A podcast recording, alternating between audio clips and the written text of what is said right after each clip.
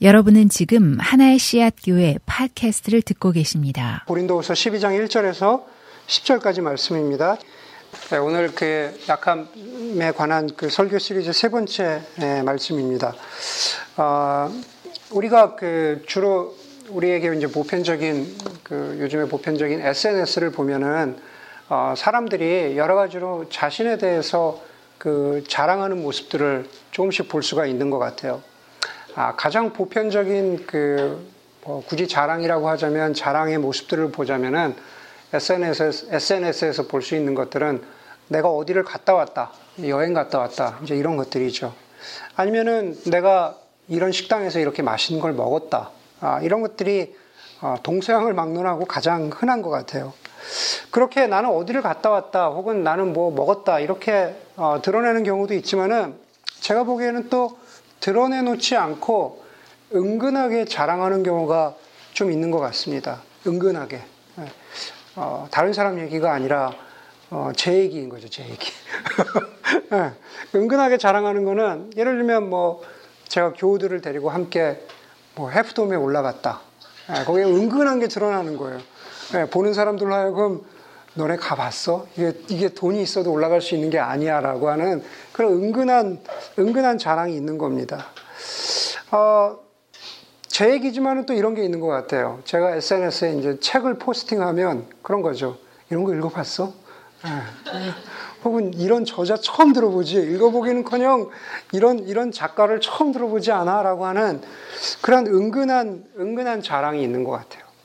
이런 것들은 주로 현재 진행형의 자랑이죠. 지금 자랑하고 있는 거죠. 얼마 전에, 바로 얼마 전에 있었던 일이기 때문에 그냥 굳이 현재 진행형이라고 해도 그냥 그냥 무방할 것 같아요.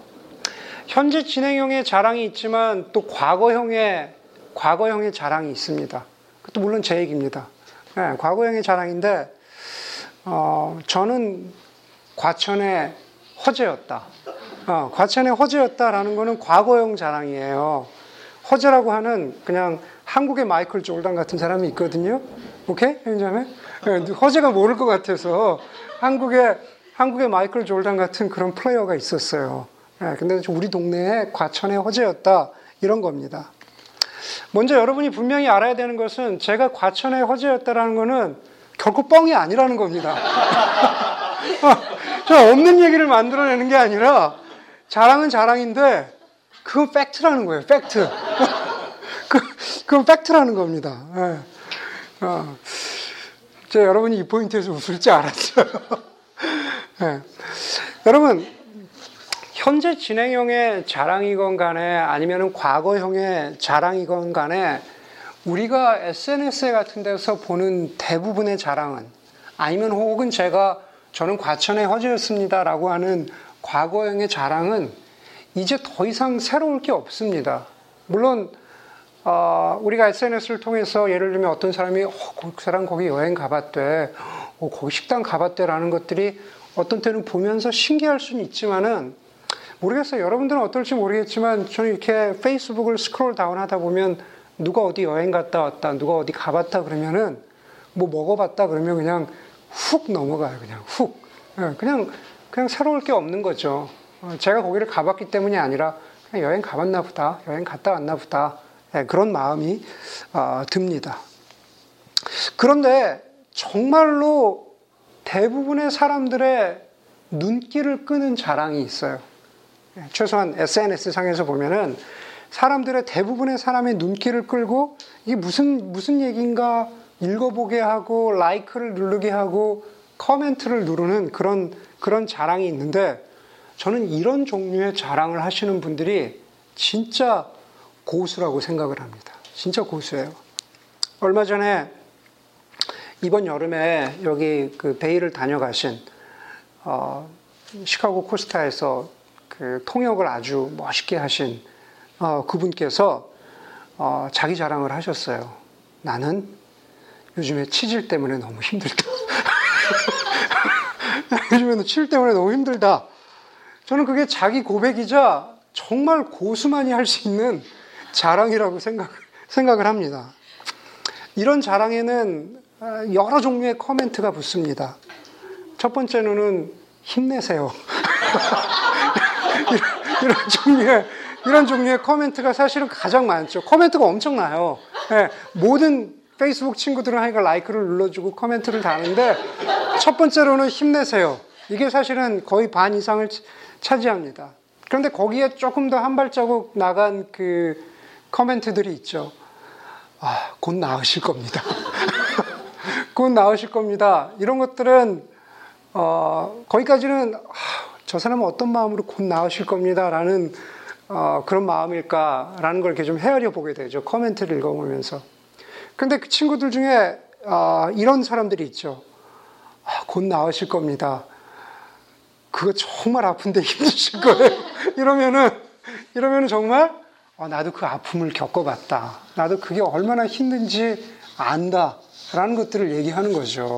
네, 그러면은 어, 그, 그 자랑을 하신 분들을 제쳐놓고서라도 뭐 자기들끼리 또 그 댓글에서 막 서로 어, 정말 뭐 힘들었지 뭔지 어쩌면 그런 얘기들을 이제 서로 서로 막 합니다. 저는 그 그분의 자랑 아닌 자랑을 보면서 마음이 아팠어요. 참 마음이 아, 얼마나 힘들었을까. 네. 그 아픔이 느껴졌습니다. 과거의 일입니다. 과거의 일입니다. 제가 이렇게 약함을 자랑하면, 이런 저의 과거의 약함을 자랑하면 여러분들이 웃지만, 아, 공감하고 정말 힘들었겠다. 아, 정말 어려웠겠다 하는, 하는 그런 아, 공감을 이끌어내죠. 예, 자랑 아닌 자랑이지만, 그건 우리의 삶에서도 그렇고, 사실은 자신의 그런 아픔이나 약함을 드러내게 되면은 어, 어떤 한 개인의 삶뿐만 아니라 믿음의 삶에서도 그렇지 않은가라는 생각을 합니다. 대단한 간증, 대단한 성공의 스토리, 그런 것들보다는 자신의 아픔과 자신의 약함을 드러낼 때 많은 사람들이 공감하는 것 같아요. 우리가 성경에서 보는, 복음서에서 보는 예수님의 사역도 마찬가지죠. 예수님의 공생의 사역도 보면은 성경의 많은 스토리들 가운데 예수 그리스도 앞에서 자신의 약함을 자신의 아픔을 진실하게 고백했더니 예수님의 치유하심과 예수님의 은혜가 임했다라는 그러한 스토리들을 아, 우리가 많이 알고 있습니다. 그런데 그것은 아, 오늘 우리가 읽은 사도 바울의 스토리도 마찬가지죠. 사도 바울의 삶 가운데도 마찬가지입니다. 오늘 우리가 읽은 고린도후서 12장의 전반부 1절에서 6절에 보면은 사실 사도 바울은 자신이 겪었던 과거의 일을 말하고 있는 겁니다. 오늘 1절로 다시 돌아가서 보자면은 이렇게 시작하고 있어요. 자랑함이 나에게는 이로울 것은 없으나 이미 말이 나왔으니 주님께서 보여주신 환상과 계시들을 말할까 합니다. 라고 말합니다. 주님께서 사도 바울에게 환상과 계시들을 보여주셨는데 어, 2절에 이렇게 얘기죠. 나는 그리스도를 믿는 사람 하나를 알고 있습니다. 예. 그냥 사람 하나를 알고 있다라고 마치 자기 자신이 아닌 것처럼 3인칭으로 얘기하죠. 나는 그냥 사람 하나를 알고 있습니다라고 얘기하지만 사실은 그 3인칭의 그 사람, 알고 있는 그 사람은 자기 얘기를 하고 있는 거죠. 자기를 말하는 겁니다. 자기를 말하는데 그 사람이 14년 전에 셋째 하늘에까지 이끌려 올라갔습니다. 라고 말합니다. 그러면서 셋째 하늘에 올라가서 그때 그가 몸 안에 있었는지 몸 밖에 있었는지, 있었는지 나는 알지 못하지만 하나님께서는 아십니다. 나는 이 사람을 압니다. 그가 몸을 입은 채 그렇게 했는지 아니면 몸을 떠나서 그렇게 했는지 나는 알지 못하지만 하나님은 아십니다. 그렇게 말합니다. 한마디로 얘기해서 1절, 2절, 3절은 뭐냐면은 14년 전에 과거의 자랑인 거죠. 과거의 자랑 아닌 자랑인데 14년 전에 사도 바울 자신이 경험했던 신비한 영적 체험에 대해서 말하고 있는 겁니다. 신비한 영적 체험이기 때문에 다른 것에 대해서는 그렇게 분명하게 설명하고 분명하게 이야기하던 사도 바울조차도 자신, 이 정확하게 설명하지 못해요. 그렇죠? 2절, 3절에 보니까는 내가 몸 안에 있었는지 몸 밖에 있었는지 내가 무슨 경험이었는지 내가 구체적으로 설명은 못하겠지만 나도 모르지만 하나님은 아십니다. 그렇지만 중요한 건 내가 그 신비로운 영적 체험을 했다는 겁니다. 라고 말합니다. 여러분, 14년 전에 있었던 일, 1절에 보니까 이미 말, 말이 나왔으니까 내가 하는 얘기인데 14년 전에 있었던 일을 내가 지금 자랑 아닌 자랑을 합니다. 라고 말하는 이유가 뭘까요? 그거는 우리가 고린도 후서 전체를 읽어보면 알수 있지만 사도 바울이 정말 예수 그리스도의 사도냐, 아포스리냐라는 것에 대해서 계속 도전하는 사람들이 있었어요. 그래서 그 사람들을 향해서 나는 정말로 예수 그리스도께서 부음받은 예수 그리스도로부터 어, 임명받은 기름 부음받은 나는 아포슬이다. 아포슬십을 갖다가 자기가 방어하기 위해서 디펜드하기 위해서 굳이 오늘 개인적인 경험까지 말하고 있는 겁니다. 사실은 이 개인적인 경험을 말하기 이전에 11장에 보면 사도 바울이 자신의 사도권을 갖다가 디펜드하기 위해서 여러 가지 자신의 사역의 경험들을 통해서 나는 이렇게 어, 예수님의 사도로서 사역을 했습니다라는 말을 하고 있습니다. 여러분 성경 펴고 있는 사람들은 보면은 11장 6절에 보면은 나는 그 사람들에 비해서 지식에서도 모자라지 않고 나는 어떤 교회 도움도 받지 않고 내가 스스로 돈 벌어가면서 사역했고 그리고 나는 예수님의 복음을 위해서 엄청 매도 맞았고 내가 강도의 위협도 받았고 뭐 사막에서나 바다에서나 그런 데서 죽을 뻔한 위협도 당하고 그리고 나를 거짓으로 고발하는 형제들의 고발 때문에 내가 매를 맞기도 하고 또 내가 배고프기도 하고 춥기도 하였습니다. 다시 말해서 자신이 공적인 사역, public ministry를 통해서 내가 정말 예수님의 사도가 아니면은 내가 이런 고생을 할 필요가 없는데 내가 이런 고생을 했습니다. 라는 것을 자신이 그렇게 설명하고 있어요. 그렇게 얘기했던 사도 바울이 그러면 자신의 사역을 정말 자랑하는 사람일까? 내가 이런 사역도 했고, 내가 이런 사역도 했고, 내가 이력서에 어, 이것도 했고 저것도 했고 하는 그런 자기 자신을 자랑하는 사람일까? 사도 바울은 정말 자기 자랑에 목말라 하는 사람일까? 사도 바울이 요즘에 있었다면 정말 SNS에 트위터에 인스타그램에 계속 포스팅하면서 자기를 자랑할까? 사도 바울은 그렇지 않았던 것 같아요. 11장 30절에 보니까는 이렇게 말하네요. 사도 바울이 꼭 내가 자랑을 해야 한다고 하면은 나는 내 약점을 자랑하겠습니다. 그리고 12장 1절에도 자랑하는 게 나에게 이로울 것이 나에게 유익될 것이 하나도 없습니다.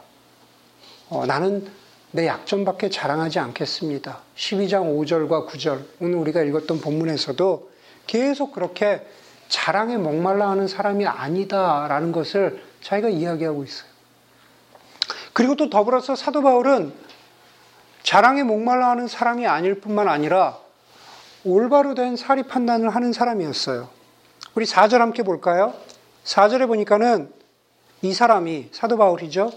이 사람이 낙원에 이끌려 올라가서 말로 표현할 수도 없고 사람이 말해서도 안 되는 말씀을 들었습니다. 그랬습니다. 여기서 낙원이라는 것은 그 앞에 나오는 셋째 하늘과 똑같은 얘기죠. 어딘가 무엇인가 신비로운 어떤 영적인 체험을 한 그 상태, 뭐 공간이라고는 얘기하지 않겠습니다. 그 상태를 이야기하는 거죠. 거기서 하나님으로부터 놀라운 계시의 말씀을 들었는데 중요한 건 뭐냐 하면은 중요한 건 뭐냐 하면 이런 거죠. 사람이 말로 표현할 수도 없고 표현할 수 있다고 하더라도 사람이 말해서도 안 되는 말을 들었습니다. 그랬습니다. 다시 말해서 계시의 말씀을 들었지만 그거는 감히 내가 입으로 사람들한테 얘기해서는 안 되는 안 되는 말이라는 거. 만약에 제가 만약에 여러분이 사도 바울과 같은 경험을 했다면, 그리고 하나님이 정말로, 다른 것이 아니라 정말로 하나님이 여러분들에게 정말로 놀라운 어, 예언의 또 앞에, 앞에 일을 보여주셨다. 예를 들면, 정말 말하고 싶어서 미칠 것 같을 거 아니에요. 그런데 사도 바울은 말해서도 안 되는 것을, 안 되는 것을 제가 압니다. 라고 할 만큼 올바른 사리 판단, 겸손한 말이었다라는 겁니다. 다시 말해서 우리가 읽었던 오늘 본문의 거의 반에 해당하는 뭐 반이 넘죠. 1절에서 6절에서 그 해당하는 그 말씀은 이런 겁니다. 내가 놀랍도록 신비한 영적인 경험을 했는데 그것은 자랑하고 드러낼 일이 아닙니다. 그것은 그냥 하나님과 내 사이의 개인적인 일이고 그리고 그것은 14년 전에 있었던 일이기 때문에 그렇게 뭐 자랑할 만은 자랑할 아, 일은 아닙니다. 라고 이야기하면서 오히려 6절 뒷부분에 이렇게 말하고 있어요. 6절 뒷부분에 한번 볼까요? 자랑은 삼가겠습니다. 그런 다음에 아, 뒷부분에 그것은 사람들이 내게서 보거나 들은 것 이상으로 나를 평가하지 않게 하려는 것입니다. 어. 나는 14년 전에 있었던 일을 말하지 않고 사람들이 나를 평가할 때 이런 기준으로 나를 평가하기를 원합니다. 그건 뭐냐면은 내게서 보거나 들은 것. 내게서 보거나 들은 것. 여기서 여러분, 보거나 들은 것이 무엇일까? 첫 번째는 고린도 교회에다가 여러분, 내게 들은 것만 가지고 나를 평가하십시오. 그러는 거예요. 네, 보거나 들은 것 두 가지죠. 내게 들은 것은 무엇이냐 하면은 내가 사도 바울인데 내가 여러분들에게 전한 복음에 대해서 들은 것만 가지고 나를 평가하십시오. 그러면 내게 본 것은 무엇일까? 여러분, 제가 사도로서 살아가면서 여러분들이 제 삶을 직접 보았던 것, 제가 고생하고 제가 그럼에도 불구하고 복음을 위해서 애썼던 것, 여러분이 제 삶을, 삶을 보지 않았습니까? 그렇게 제 개인적인 삶에 대해서 지금 보고 있는 것, 그리고 복음에 대해서 들은 것만 가지고 저를 평가해 주기를 바랍니다. 제가 그리스도의 사도임을 그것을 가지고 인정해 주십시오. 라는 그런 말씀입니다. 그러면서 사도 바울은 7절에서 자신의 육체의 가시에 대해서 말하죠. 심지어 사도 바울은 그렇게 자기 자랑에 목말라 하는 사람이 아니고 확실한 기준에 따라서 평가받기를 원했던 사람임에도 불구하고 하나님께서 자신에게 육체의 가시를 주셨다고 합니다. 육체의 가시. 이따가도 얘기했지만 우리 여러분 여기 자그마한 가시가 손톱 밑에 박혀 있으면은 얼마나 아프고 신경 쓰이고 아무것도 못하죠. 그런 의미입니다. 사도 바울에게 육체의 가시는 뭐 눈병이라고도 하기도 하고 심한 눈병이라고 얘기하기도 하고 다른 어떤 육체적인 질병이 있었다고도 얘기하기도 하고 혹은 어, 사도 바울이 당한 고문이라고 이야기하기도 하고 뭐 여러 가지로 해석을 하는데 어떤 것도 확실하지가 않습니다. 다만 본문을 통해서 볼 수 있는 것은 우리가 한 가지 확실한 것은 이런 거죠. 사도 바울이 교만하지 않도록 하나님이 사도 바울에게 주신 어떤 육체의 고난이다. 육체의 서퍼링이다. 육체의 약함이다. weakness다. 라는 그런 뜻입니다. 또 동시에 이 육체의 가시라는 것은 언제 시작됐을까라는 것을 생각해 보면 사도 바울이 아마 14년 전에 영적인 체험을 했을 그 무렵부터 이 육체의 가시는 육체의 약함은 가지고 있었던 게 아닌가라고 그렇게 추측할 수 있습니다. 7절, 7절 중간 이하에 보니까는 그 육체의 가시로 나를 치셔서 그럽니다. 나를 치셔서 내가 교만하지 못하도록. 그런 구절을 보면은 이 육체의 가시라는 것은 그냥 일시적인 게 아니라 사도 바울의 삶을 통해서 꾸준히 지속되었던 그런 아픔, 그런 약함이 아닌가라는 그런 생각을 할 수가 있습니다. 그 육체의 가시 때문에 사도 바울은 그게 너무 힘들어서 그 육체의 가시를 없애달라고 하나님께 간절하게 세 번이나 간청했다고 그렇게 말하고 있습니다.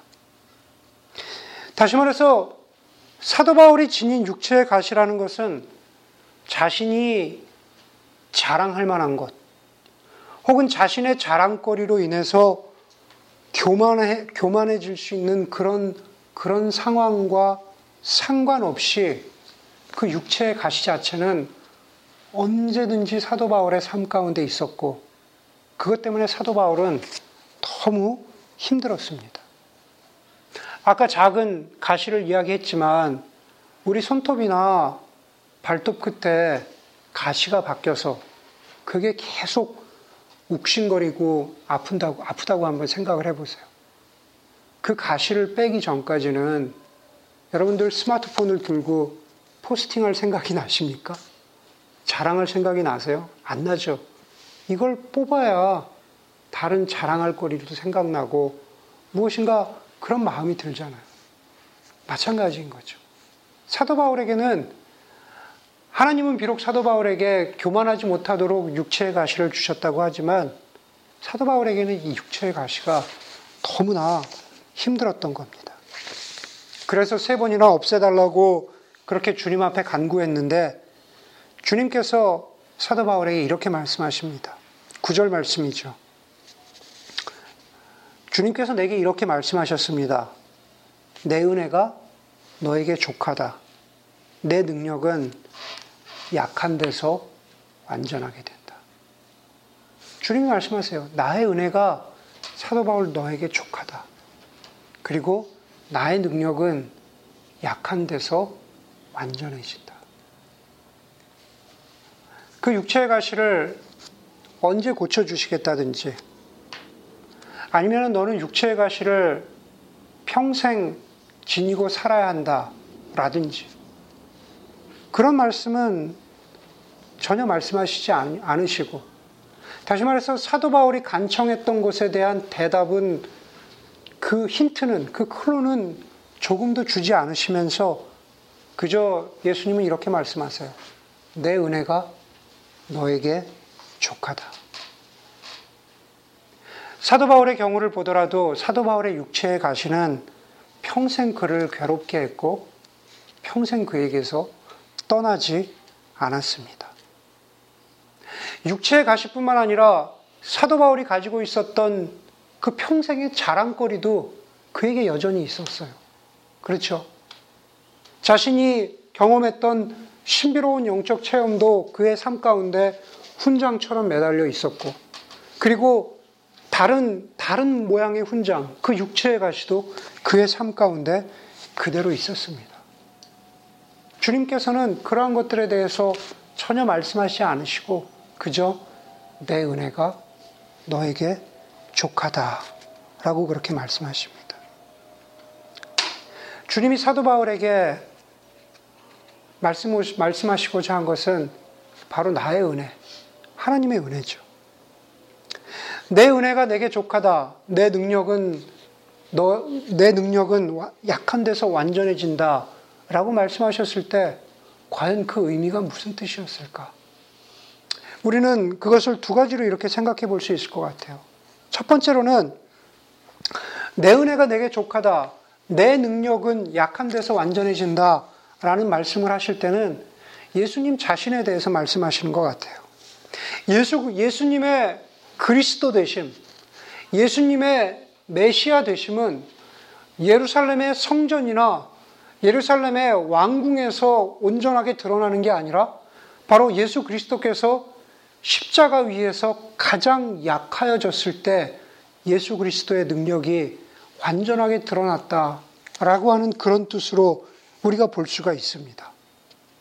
그러면서 동시에 사도 바울뿐만 아니라 모든 그리스도인들에게 예수님이 이렇게 말씀하시는 것, 나의 능력은 바로 그렇게 약한 데서 완전해진다. 라고 하는 말씀은 사도 바울이 자신의 약함을 인정하고 받아들일 때, 사도 바울이 자신의 약함을 인정하고 받아들일 때, 그 안에서 예수 그리스도의 능력이 완전해진다. 라는 그런 뜻이라는 겁니다. 육체의 가시가 없어지기를 세 번이나 간절하게 간구한 사도 바울에게 주신 말씀. 내 은혜가 내게 족하다. 내 능력은 약함 가운데에서 완전해진다. 라는 그러한, 그러한 예수님의 말씀이 사도 바울에게는 정말 그 전에 자신이 경험했던 신비한 영적 경험과는 또 다른 차원의 은혜로, 경험으로, 그리고 말씀으로 다가왔던 거죠. 그래서 예수님의 그 말씀을 들은 다음에 사도 바울이 이렇게 말합니다.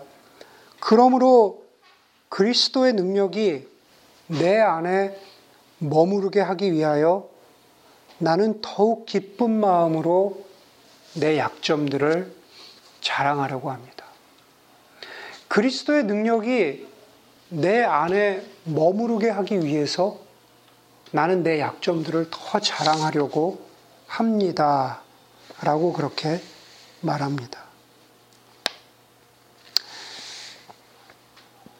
여러분, 여기서 우리는 한 가지 우리가 우리 우리 모두가 좀 깊이 생각하고 넘어가야 되는 것이 먼저 사도 바울이 그리스도의 능력이 내 안에 머무르게 하기 위해서 나는 더욱 기쁜 마음으로 내 약점들을 자랑하려고 합니다.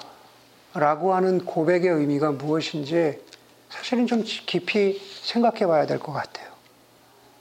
첫 번째로는 이런 겁니다. 사도 바울을 우리와 다른 종류의 대단한 믿음을 가진 사람으로 그렇게 이해하고 목사님 사도 바울과 우리는 틀리잖아요. 믿음의 차원이 틀리잖아요. 그것은 사도 바울에게나 해당되는 거지.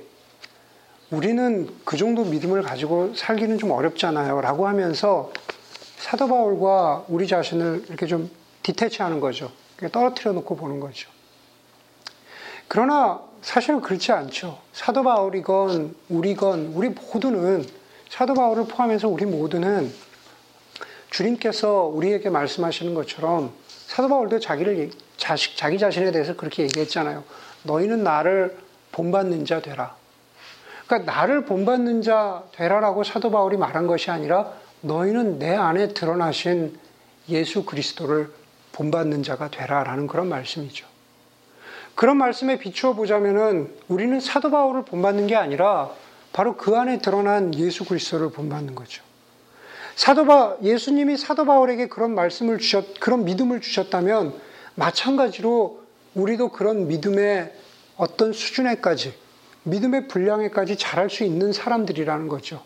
그렇기 때문에 우리는 어, 나는 저 정도 수준의 믿음에는 어, 못, 도달하지 못해요라고 자기 자신을 미리 지레짐작하고 자기 자신을 저 바깥의 수준에 있는 사람으로 놓는 것은 올바른 태도가 아니라는 거죠. 예. 그렇기 때문에 사도 바울이 말한 것처럼 은혜가 머무르게 하기 위해서 그리스도의 능력이 머무르게 하기 위해서 내 약점들을 자랑하려고 합니다. 라고 하는 이 10절의 고백은 또 우리에게도 동일한 고백이라는 거죠. 그것보다도 오늘 본문에서 더 중요한 건 이겁니다. 사도 바울이 말한 것처럼 내가 내 능력을 자랑했더니 그리스도의 능력이 내 안에서 더 나타났습니다. 내가 내 능력을, 내가 내 약함을 자랑했다니. 하나님, 저는 사도 바울처럼 이런 육체의 가시도 있고, 저는 이렇게 약합니다. 저는 이렇게 모자랍니다. 저는 이렇게 부족합니다. 나는 이렇게 약합니다라고 그렇게 고백했더니, 내 안에서 그리스도의 능력이 확 자라났다. 만약에 오늘 본문을 그렇게 본다면 우리의 약함, 우리의 육체의 가시, 우리의 부족함, 우리의 고통은 그리스도의 능력이 더 잘 드러나기 위한 통로나 도구밖에 되지 않는, 아, 도구밖에 안 된다라는 거죠. 그렇죠? 우리가 약해질수록 내 약함을 자랑할수록 하나님의 능력이 내 안에서 더 크게 꼽힌다면 나는 더 약해져야 되고 그 더 약함을 자랑해야 되고 나는 약합니다. 그런데 결국 내 약함 가운데에서 하나님이 이렇게 놀라운 일을 놀라운 능력을 행하셨습니다. 그러면 결국은 약하고 부족하고 모자란 사람이 우리 사이에선 갑인 거죠. 그렇죠. 네. 더 하나님의 능력이 나타날 수 있으니까. 과연 그런 뜻일까? 과연 그런 뜻일까?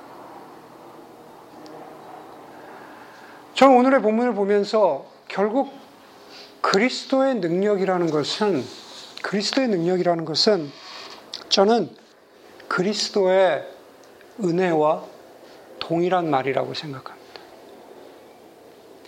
내 은혜가 내게 족하다. 내 능력이 내게 족하다. 라고 그렇게 말씀하실 거예요.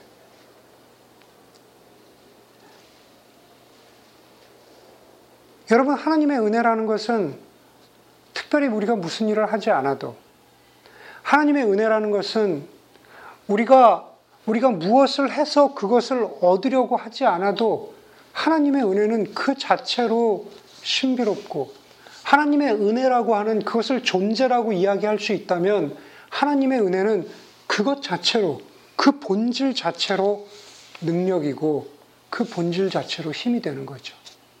그것이 무슨 대단한 일을 이루어서가 아니라 하나님의 은혜는 그것 자체로 힘이 있다라는 겁니다.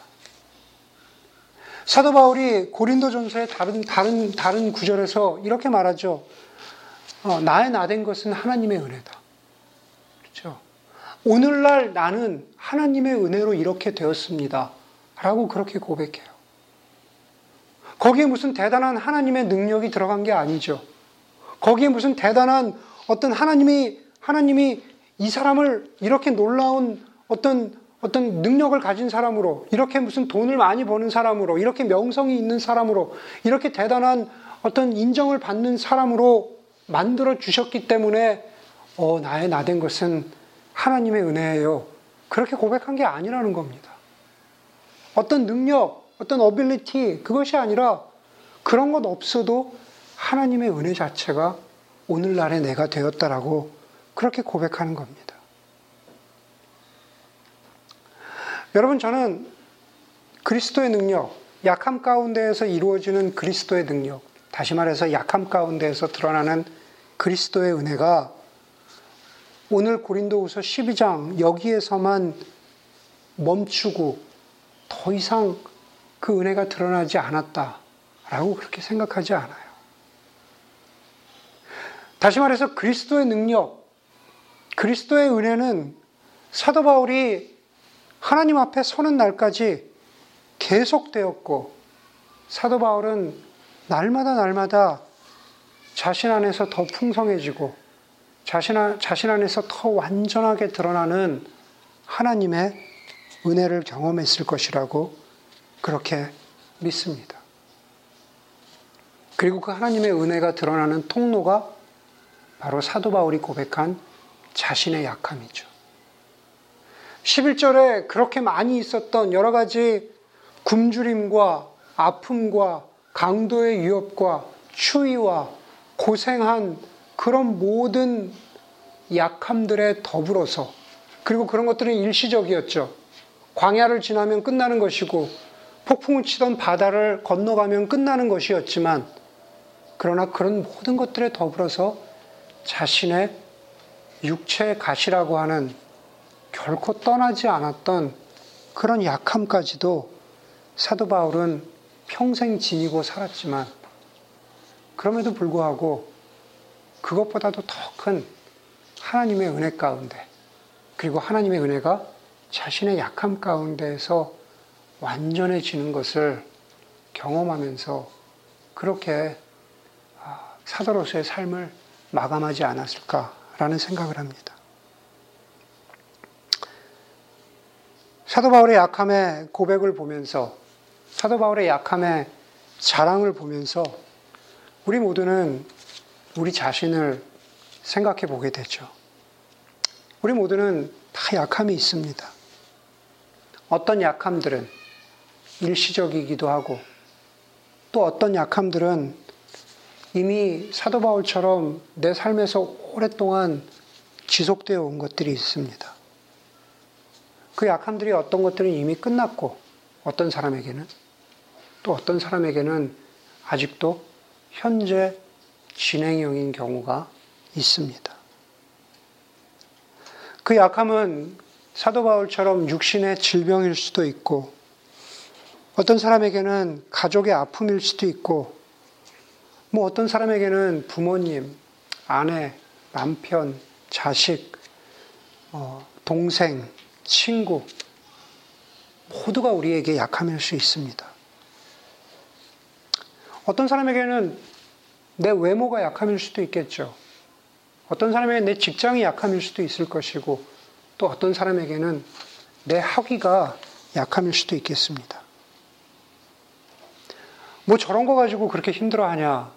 라고 말할 수 있지만, 인간의 약함이라는 것은 너무나 다양하기 때문에 나에게 별것 아닌 무엇인가가 누군가에게는 정말 약함이 될 수 있다라는 겁니다.